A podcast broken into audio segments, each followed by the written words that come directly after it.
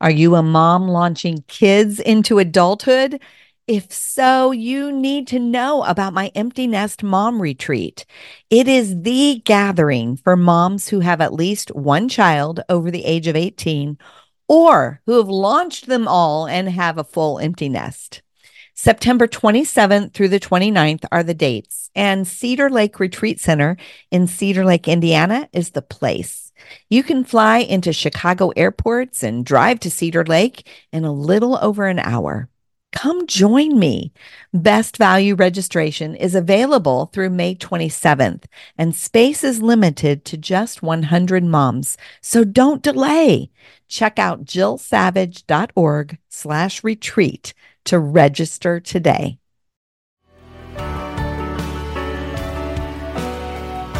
And God, as if He were just sitting in the passenger seat, so loudly said, The end of your marriage is not the end of you. It might be the end of that relationship and the end of that season of your life, but you are still here. I have still given you life. You still have a purpose and children and friends and wonderful things. You have hobbies and talents and gifts and things that you're going to do and I'm going to do through you. It's not the end of you.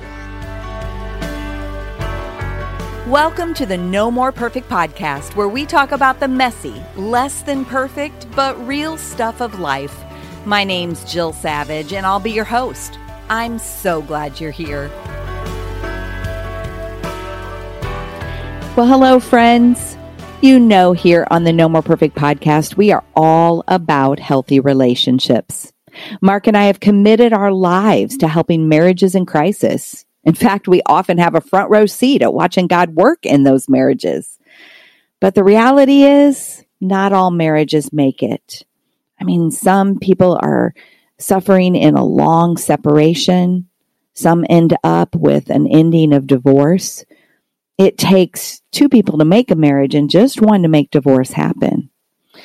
And I'll tell you, whether that is something that you've experienced personally or it's something that a loved one around you, a friend around you has experienced, you need to stay tuned in to this episode because we're going to dig in to what happens to your heart when divorce becomes a part of your story. And even if divorce isn't a part of your story, you need to know what's happening in the heart of the person that you love that's walking through divorce. We're going to talk about what does life look like now when the future is unsure? Where is God in all of this? And how can I help someone who is walking through an unwanted divorce? These are the questions that we're going to be tackling today. My guest is Tracie Miles, and she is the author of several books, including Living Unbroken Reclaiming Your Life and Your Heart After Divorce. Tracie is the director of Compel Writers Training at Proverbs 31. She has three grown children and lives in Charlotte, North Carolina. Welcome to the No More Perfect podcast. Tracie. Thank you, Jill. Thanks for having me here. Absolutely. Well, you know, this has really been on my heart to be able to tackle this topic. And when I got a copy of your newest book, I went, okay, this is the best way that I can tackle it because I don't have personal experience in this, but I really want to have a conversation about it because I know that not everybody ends up with a happily ever after ending. So thank you for sharing your story. Oh, thank you. It's always amazing to see God use something very painful for a purpose that glorifies Him and helps other people. So I would agree with that. It's not easy though to share our stories. I mean, I'm a big proponent of sharing stories. What is it that really compelled you to decide to share this particular part of your story? Well, it's not something I would have ever imagined myself doing. First, I never imagined myself being part of a divorce statistic, which is kind of how I felt in the beginning. Mm-hmm. But over a process, I had to end up having to write two books right after uh, my separation happened because I was under contract. So, as hard as that was, in looking back, I can see it was really God's healing process because it allowed me just to pour words on paper. Mm. And really just keep a close eye on what he was doing in my life and my heart. And as I began to write it out, and just see how God was walking me through this really painful, difficult journey. And all the things that I saw online, like on Facebook groups that I'm in and read, I just could see such a need for women to know that they're not alone mm-hmm. and that there was a resource to turn to. And I had trouble finding resources that were Christian based that would not just tackle the financial, legal, navigation type things, but just a, a girlfriend, spiritual, you know, you can get out of bed one more day type of book to keep me going. And so God just really laid it on my heart once He got me to a certain point to to want to be that person for those women that are still in that journey. Yeah. Yeah. I, I mean, I've already gifted your book to at least five different women. So I'm, Aww. I am so grateful that it is out there and it's available. So ab- absolutely. You. you. know, um, I read somewhere that you were writing a, a book titled Unsinkable Faith when you were. Yes. So that was one of the books. So, mm-hmm. wow. I mean, talk about an appropriate topic, right? exactly. Because my faith was sinking and i it's it doesn't matter how many times how many years you've been to church or how strong your faith is when you hit a wall like that and your life just gets turned upside down and you, you can't help but question well god why didn't you protect my marriage and listen to my prayers? And why do they get the blessing of a happy marriage and i don't? What about my family? And you know you're just filled with so many things and so many problems that you do feel like your faith is sinking. And ironically, that book is all about positive thinking, which I'm like, Lord, this is not a season of life where I'm feeling anything positive. Right. Nothing positive is happening. Right. But that that's what I was referring to as I had to stay, I had to walk out what I was writing about. It, I was, it wasn't written from a place of victory. It wasn't written from, okay, here's how you do this. It was, here's what I'm having to do every day just to keep from sinking. Yeah. And it really was a game changer for me just to realize that we, we have a choice. We can wake up in the morning and be negative, woe is me, life is over, doom and gloom. Or we, we can wake up and say, I did wake up this morning and it's going to be a beautiful day and God's here and he's got this. And just continually changing our our habit patterns like that, yes, will send your life in a different direction. And so that that was truly, I think, what kept me afloat. no pun intended, but was to be writing that book about optimism. Right, right. Well, and it, I mean, really, uh, is that what the Bible talks about taking our thoughts captive? I mean, is that? Yes, absolutely. Yes. I mean, we really do have to learn in those dark, hard seasons how to take our thoughts captive and to actually push them in a different direction, right? Mm-hmm. Yes, yes. Because it's so easy. We live in a negative world, negative things happen it's so easy to constantly think negatively. That's much easier than forcing ourselves to capture that thought and say, oh, today's going to be a terrible day because of this. Instead, we can say, no, I'm not going to think that way. Instead, I'm going to rephrase it. I'm going to say, today's going to be a good day because of this, because there are good things in every day. We still have tons of blessings. So we can choose to spend all of our time mourning the blessings that we lost Mm-hmm. Or we can spend all of our time praising God for the blessings that we still have. And it's a choice we have to make every day, especially when you're in a pit and it seems like there's no light at the end of the tunnel. Yes, so true. So, one of the things that you talk about is that you talk about that the journey isn't easy, but it does get easier. What do you mean by that? Mm-hmm.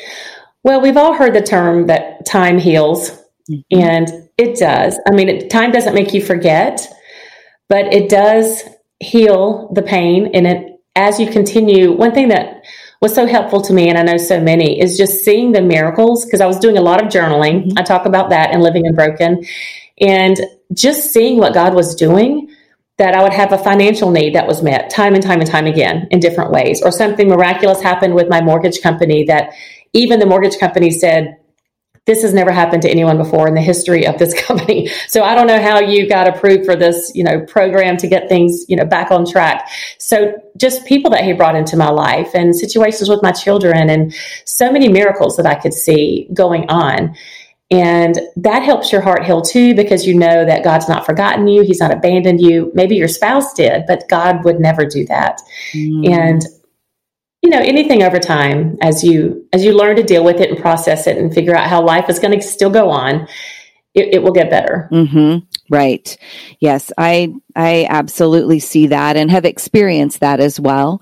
Um, it doesn't, like you said, it, the memories are still there, um, but it, you're not as triggered over time, and that pain, right? That pain begins to decrease in your heart. And I think the longer we walk that out with Jesus, and we see that we can trust Him, um, that also helps us to navigate the pain. Mm-hmm. Yes, I totally agree. So I was, I once read on, I think it was on your Instagram account, you talked about the fact that divorce, you likened it to the death, uh, a death that doesn't have a funeral. And mm-hmm. that was a really powerful, um, that was a really powerful picture for me when I read that. And I was really thinking about, um, just what grief looks like in divorce. So talk about that. Talk about the fact that death, that it is a death, but it doesn't have that funeral. And then what are the normal parts of grief for somebody that's walking through divorce? Mm-hmm. Well, it, it is a death. It's a death of so many things. And just like you said, it's a death without a funeral, but it's a death that doesn't come with people bringing casseroles or sending cards or treating it as if as if you've suffered this huge life-changing loss of a person that you've spent your life with or even just a few years it's still such a it's a tragedy that's not recognized as much of a tragedy because a tragedy because it's so common in today's mm-hmm. society but that doesn't make it any less painful, but you've not only lost your spouse and you've lost your family unit, you've lost in laws, you've lost friendships that you may have had for years, financial stability, your dreams and your visions for the future. It's a death of all of those things. And so as I began to process that in my own life and, and writing the book Living Unbroken, which I'd already written, Unsinkable Faith and Love Life Again. So that helped lead up to this book. And several years down the road, I could look back and see as I studied more about this process of grieving, which essentially has been shown through scientific studies to be five stages, okay. that I had gone through every single one. so it's, um, I'll see if I can remember them right off the top of my head, but it's, you know, denial and anger and bargaining and then depression and then acceptance and the acceptance stage is where we want to be. It doesn't mean, okay, I accept what this person did, or I accept what I did that destroyed the marriage, or I just accept this whole situation. I accept that God had this plan for my life. It doesn't mean we have to love the way that things are, yes. but it does mean at some point we have to accept that this happened and this is the life God has me in right now. And I can choose to enjoy it and love it and live the live the biggest best life that I can or I can stay stuck in a chapter of my life that's broken and is bringing me pain and discouragement. So you kind of waffle back and forth between those stages. Mm-hmm. It's not just you start at point A and get to point, you know, E.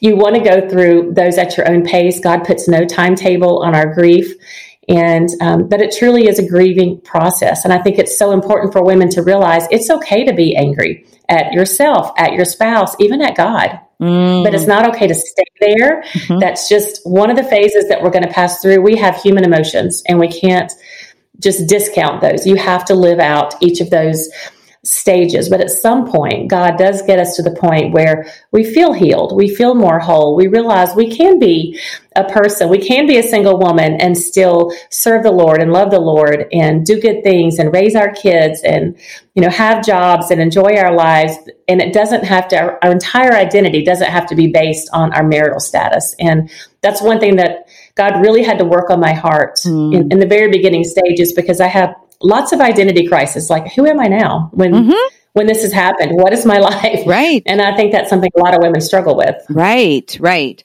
So let's talk about that anger piece for a little bit because i think that we have this perspective that it's not okay as christians to be angry.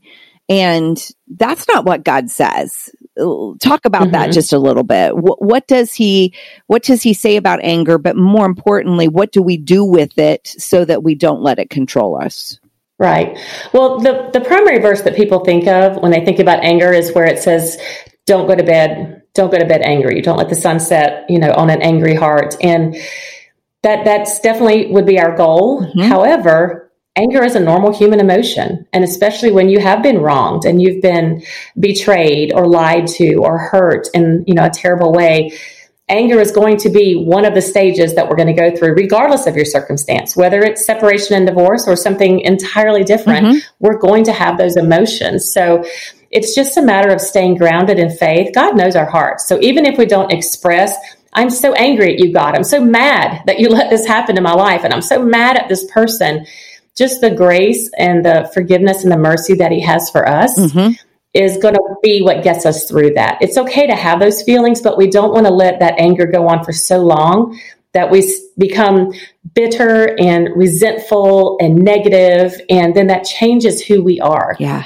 So he tells us that so that it doesn't impact us from the inside out, not just because it's so called wrong mm-hmm. biblically, but because it's not going to have a positive impact on our hearts and our life and our faith walk and our future. Right. So it's in our benefit to deal with the anger, acknowledge it, talk to God about it, and help Him to help Him, ask Him to help us forgive the wrong and have peace in our hearts, even if we don't feel that person deserves forgiveness. You know, Jesus died on the cross for everyone. And so we have to decide am I going to let what one person did completely negatively impact my life and make me a different person, a bitter, negative person, or am I going to let that be God's job mm-hmm. to deal with that situation and that person and their story and use me in a good way and change my heart in a good way. And so that's not easy. No. but it is it is another one of those things about capturing your thoughts and every time you start letting it just start thinking those thoughts that make your blood boil, just immediately learning to stop yourself and say, today I'm not going to think that way. Today I'm going to th- focus on this or I'm or or God right now in this minute, please help me deal with this anger and and stop thinking these thoughts because we can get so trapped in them mm-hmm. that it prevents us from moving forward at all. And so that's not what, what we want to do. Right. Well, and anger clutters our heart doesn't it like it just mm-hmm. it almost um it becomes it can harden our heart if we if we don't deal with it. Like we want to we want to recognize it's there, but if we don't deal with it and we don't bring resolve to it with um, forgiveness, as you said, and acceptance, then um, then our heart will just be all tangled up, and then it's not available mm-hmm. to God, and and we don't want right. that. So, right. That's so true. And I think, you know, oftentimes people really struggle with the concept of forgiveness. And boy, um, you know, when I, I can only imagine, I know what forgiveness was like for me walking through a marriage crisis and a spouse that was unfaithful and, and it, it was layers of forgiveness. It's there's not just once and done. So I can only imagine that it would be very similar in marriage that there are layers of forgiveness. Would that be correct? Mm-hmm. Yes, absolutely. Especially when things continue to happen mm-hmm. and you're mm-hmm. asking God, okay, help me forgive this wrongdoing or help me forgive, you know, the unfaithfulness or the, you know, whatever else has happened. And then you're working on that, you're working on yourself, and suddenly you get just punched in the face by something else. Then you're like, okay, Lord, well, I'm trying to forgive, and then this happens, and now you want me to forgive that too. so it is an ongoing process. It's it's definitely not a one and done. Mm-hmm, right, but I think a lot of times that we feel like forgiveness is something that needs to happen between us and another person, but it's really between us and God, isn't it? Mm-hmm. That that's exactly what I think because forgiveness frees us and we've all heard this cliche and this is what i remember about you can't if you're drinking the poison and then you expect yes. someone else to perish yes. so that's really what i had to deal with within my own self is yes maybe they don't deserve forgiveness maybe they're not even sorry or don't see the damage that they've done but i don't want to drink that poison and let it affect me every single day you know i want to be happy and love the life that god has me in right now so it's definitely definitely a self-inflicting thing if we hang on to that bitterness rather than you know allow god to to free us from mm-hmm. being held hostage by unforgiveness mm-hmm. yes yes absolutely you know i can only imagine um, because i did experience um, this in uh, you know my husband and i were separated for four months and i wasn't sure how that was going to end up um, but there was so much fear like financial fear fear of the future um, I mean, it was just some of those fears were very overwhelming at times. So how how does a woman that is walking through the unknown you know that's really that's what divorce is it is a journey of mm-hmm. the unknown so how can she walk through that journey how can she walk through the unknown and um, not let the fear take over and steal her joy. I think the very first thing to do and this is this is where my turn, turning point really started was to re- recognize what those fears are doing to you. And I have one story in the book where I wrote down that I had been praying for months. Lord, why can't I just shake this? Why can't I stop crying? Why can't I stop feeling depressed and, and afraid? And what's happening? And then that word afraid and fear came to mind. And I just sat down and I started writing in my journal all the fears that I had on my heart that day. And I stopped at 33. Wow. 33 fears. I mean, within just a few minutes. I mean, a very short, I didn't have to sit and ponder about that for an hour. this just flew off the fingertips onto my computer where I keep my little journal just within minutes. And it was just an eye opener for me that fear was controlling my life and financial and the future were the two biggest ones. And I actually did a word search in my journal, which now has about 150,000 words in it, but for the word future, and it came up dozens upon dozens upon dozens of times. And so I was so afraid of what the future held because it is so unknown. How am I going to pay the bills? I'd worked, I've been a stay at home mom for 15 years doing corporate training and writing and speaking, but it was all supplemental. Yeah. And now I was 100% responsible. And it was just, unfathomable to, to be able to maintain our standard of living, to keep the house payment paid, to keep my kids in college all on my own. And it was an overwhelming burden and fear to worry. I was just consumed with worry and fear. And then someone someone would say, you know, don't worry about that, or what are you afraid of? And then you just want to like kick them in the shin because I'm afraid of these eight thousand things. And they're and it's rightly so because we we don't know what's going to happen. But just trusting even asking yourself, like, what are some of the miracles that God has done for me prior to this happening? What are the things that I'm, I can see He's done in my life and how He's used a difficult situation for good and just hang on to that, mm-hmm. like just as your life raft that, okay, He did that then. He's going to do that now. Yes. He, he promises to take care of us. He promises to meet our needs. He promises in Jeremiah 29 11 that we have, he has a great future and a, a purpose and a hope for all of us. So it's those little things that we tend to let go of the grasp because we're, we're so worried and we're so anxious and fearful yes. and sad. Yes. But just remembering that um, we can turn those fears over to God. And that's what I did that day. I said, Lord, please just eliminate those fears. And this sounds like a fairy tale, but it actually did happen. that after a few days, I, I remember waking up one morning and I, the sun was shining, and I thought, oh, this is such a good day. And I went somewhere, I got my car, I was singing on my radio, and it just hit me all of a sudden. Gosh, I feel this sense of peace and joy that I haven't felt in so long. Wow. And it makes me just tear up thinking about that right now because I actually forgot about that until we're just now talking about it. But I just remember having that feeling driving down the road that this is what it feels like to have peace and joy. And all of those concerns and fears and financial problems, they didn't go away. Right. They were still there. But God had filled me with this peace that honestly surpassed understanding. Mm. And so I've just tried to maintain that every day. Every time something happens and I'm, okay, what am I going to do about this? Oh my gosh, here's another problem just turn it over to the Lord, ask Him to take that fear away and put it in His hands, and just trust that He will take care of us and meet our needs. He does not leave our side. Yes. Well, and it sounds like what really what you did in that moment is you surrendered. Like it's yes. almost like you were holding on so tight and your knuckles were white and you just kind of opened your hands up and mm-hmm. and you mm-hmm. surrendered and then you experienced that peace from that surrender. And that's powerful. Right. Mm-hmm. So powerful. So true. So, one of the things that you say in the book, and I love this statement, is you say the end of your marriage is not the end of you. And mm-hmm. this is so important because I think so many women who are walking out a story that they did not anticipate would be their story. Um, they are seeing mm-hmm. the end of a marriage and they are feeling like it's the end of themselves. So, uh, speak to that. Tell us a little bit about what that journey was like for you to get to believe that statement. Well, that statement was a definite God divine moment. It was not even a statement I came up with on my own, but I remember, and I share this kind of at length in the book, but I had gone to a doctor's appointment many months into my separation and I was it was just a standard appointment, you know, annual checkup, checking off all the forms, address, phone number, blah blah blah, and then it came to marital status and I had to check one of those boxes and I didn't fit into any of those boxes.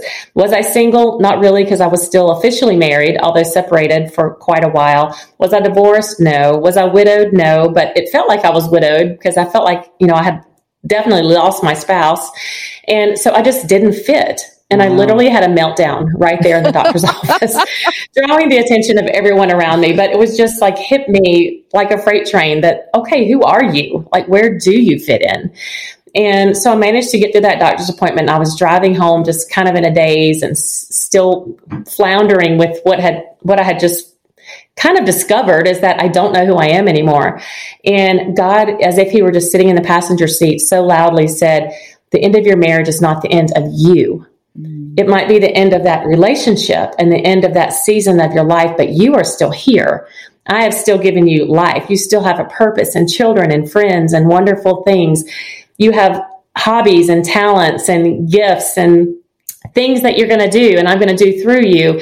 It's not the end of you.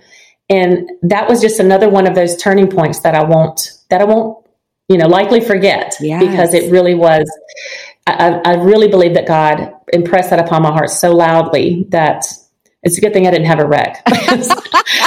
but that's great. It was just, it was, it was very, very, very abrupt and loud. And so I know it was from God. Mm. I'm guessing that there are some people listening that need to write that statement down and post it everywhere that they can. Bathroom mm-hmm. mirror, refrigerator, in your car. I mean, wherever you can see that. I think that there's that's that is really powerful and much needed, and really will help battle hopelessness. Mm-hmm. Yeah, I actually have an, an, a graphic that I've used on my Instagram and Facebook pages with that oh, phrase, really? and so and it's really pretty. So they can just go and print that off and post it everywhere in their house. Yay. That's great. I love that. So let's talk a little bit about the importance of community and what happens and what does a woman who is going through the end of her marriage um, navigating this what does she need from her community how can she get engage her community um, uh, you know I, I think that at this time, sometimes shame can come in and cause us to want to hide.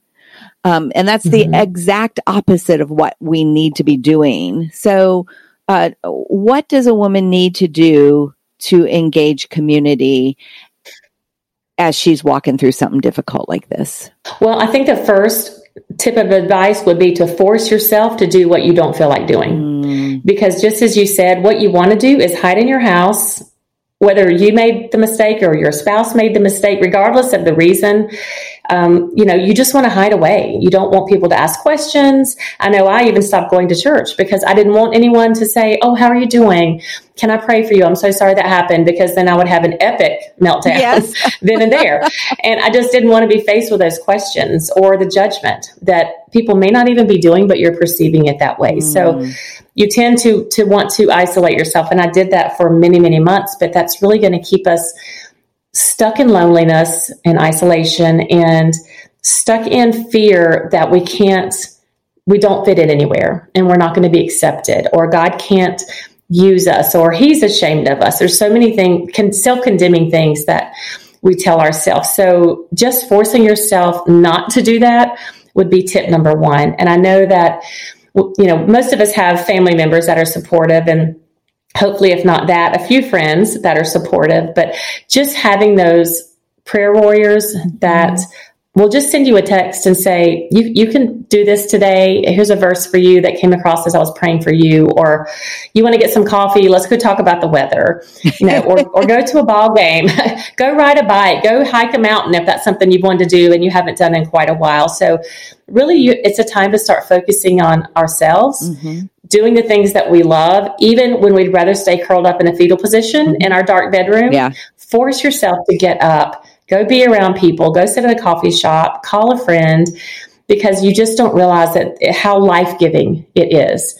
And we can't, we're going to sit here and be filled with our own thoughts if we don't have some kind of conversation and community with other people. And staying stuck in our negative thoughts is not ever going to get us anywhere good. Mm-mm, no.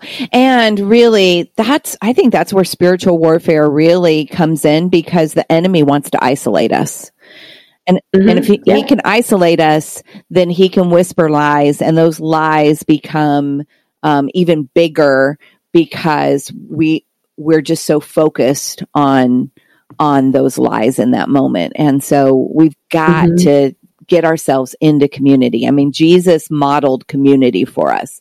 He said, this is yeah. what we need to do is we need to live life with each other. So I love, I love mm-hmm. what you mm-hmm. said. Make yourself do something that you don't feel like doing. Yeah. And just regarding community, when I, I actually went to some divorce support. Well, actually, just a, not not very many, just a couple when I was, because I thought, well, maybe I just need to be around a support group. Mm-hmm. But that didn't quite work out for me because there were men and women in the group mm-hmm. and it was a very structured regimented program and everyone was crying and it just somehow made me feel worse but i needed that sense of support i needed to be with women that got me that yes. had, weren't just in, trying to encourage me but had actually walked in my shoes and so that's really where the, the living unbroken I mean, I shared parts of my story and the other two we've talked about the unsinkable faith and love life again, but living unbroken is specifically for that woman who is walking those shoes that I'm still walking in today mm-hmm. and just needs that encouragement. But I'm very excited. I tell you this because I'm really excited that in the spring, I'm going to be releasing a video curriculum series yes. for Living Unbroken. Yes. And a uh, leader's guide and a participant guide. So, this is going to be divorce support groups for women by women, and it's just all about the heart. Oh, and I love that. I'm just really excited to see how God might use that. And I hope it can get in lots of churches around the country because there's literally nowhere to turn to. Um, and so, you know, it's really hard to find somewhere to turn to where you can find a group of women that so understand you that their level of compassion and encouragement and wisdom yes. far surpasses anyone that has the hugest heart to support you that hasn't been through that. So I just really feel that that's important and I'm excited to see yes how that turns out. Well, I, I'm a firm believer that there's it, it's very powerful to be with other women who understand what your life is like. And mm-hmm. that's really, you're fostering a community with this, um, what you'll be releasing, what, in the spring of 2022? Is that right? Mm-hmm. So you'll be yep. fostering a community of women that will understand what each other's lives are like and, and yet yes. have a foundation of faith that will help, uh, they'll stand upon that foundation of faith as they encourage one another. Right. So powerful. Yeah, that's my prayer. oh, I love that. I, I love that. Well, one of the things that you talk about at the end of each chapter in the book is you have these happiness prompters and these healing steps. So, why did you end the chapter with these happiness prompters and healing steps? What are they and why are they important for women to understand? Well, one thing I've realized just for myself is I can read books, and I'm a big, I don't read as much now just due to time's sake, but I've always been a big reader. I have a huge library of Christian nonfiction books that I've just accumulated over the years. And I've read so many that were so inspiring. Mm-hmm. And I was like, I'm going to remember that forever. But then a week goes by, two weeks, and you just totally forgot anything that you read because I think because you didn't take any action on oh. what you read. Oh. So, what I wanted to do was give women this is your call to action. Don't just flip the page and turn over and read the next chapter, but pause and stop. And the happiness prompters are just simple little things that could be go have coffee with a friend or go buy a new outfit or go outside and smell the gardenia bush that just bloomed anything that's going to bring you a little bit of happiness and peace, mm. then go do that one thing, even if it only takes five minutes. And the healing steps were also uh, like caring for you, caring for yourself. So it's just simple things that are not rocket science, but that we generally, especially when you're in just really a pit of depression or worry and anxiety, you don't think to stop and think about you. Yes. You're just focused on, I have to fix this problem. I have to help my children heal. I have to deal with my family who's mourning over this. Also, we're so busy taking care of everyone else yes. and all the things and responsibilities that we totally forget to take care of ourselves. And that's so important to really over time not only reclaim your joy and your happiness and watch God work miracles and all the problems that you're having, but it's just important to put into action what you've read. Yes. Yes. Well, let's go back to community for a moment because a thought that just came to my mind as you were just sharing that is how can someone help a friend going through a divorce? Like it, mm-hmm. that, uh, those happiness prompters, um, is that a way that if I have a friend going through a divorce, I could be helpful to her. When you look back, what was most helpful to you that your community did for you or that your friends did for you or a single friend did for you? Can, is there anything that you mm-hmm. can give us wisdom on for those of us that are walking through, um, the, the divorce journey with a friend of ours? Mm-hmm. Yeah, there's two things that I would speak into that. The first one is this book is written for women and, and men. I've had a lot of men that have read it also that are going through separation and divorce, but so many people who are walking beside someone a good friend that's going through that, this book would be beneficial for them. Okay. And that's one thing my publisher has said also. She said, this is not just for people in that pit, it's for people who are walking along beside holding the hand of people in that pit mm. because they can't possibly understand what they're really going through. No matter how close you are, no matter how much information you share, if you haven't walked it, you're not going to understand it completely. So it's a great resource for someone to really just get, just peel back the curtain of, okay, what is in this person's head and heart? What are they really dealing with that I can't see because I'm not actually dealing with it. I'm just watching them deal with it. Yes. So I think it can be very eye opening for someone that has a loved one or a friend and they're trying to figure out how do I best support and encourage them. So that's number one. Number two is there were several things that people said to me that were very hurtful, and they didn't really intend it that way, mm-hmm. but it it comes across that way when you're when you're the one that's dealing with the situation. But right. you know, I did have some friends that decided that just kind of vanished. That had been friends with for 30 years so, but I also had a lot of awesome friends that would walk me through thick and thin. So you have to be so thankful for the ones that you know who are your true friends.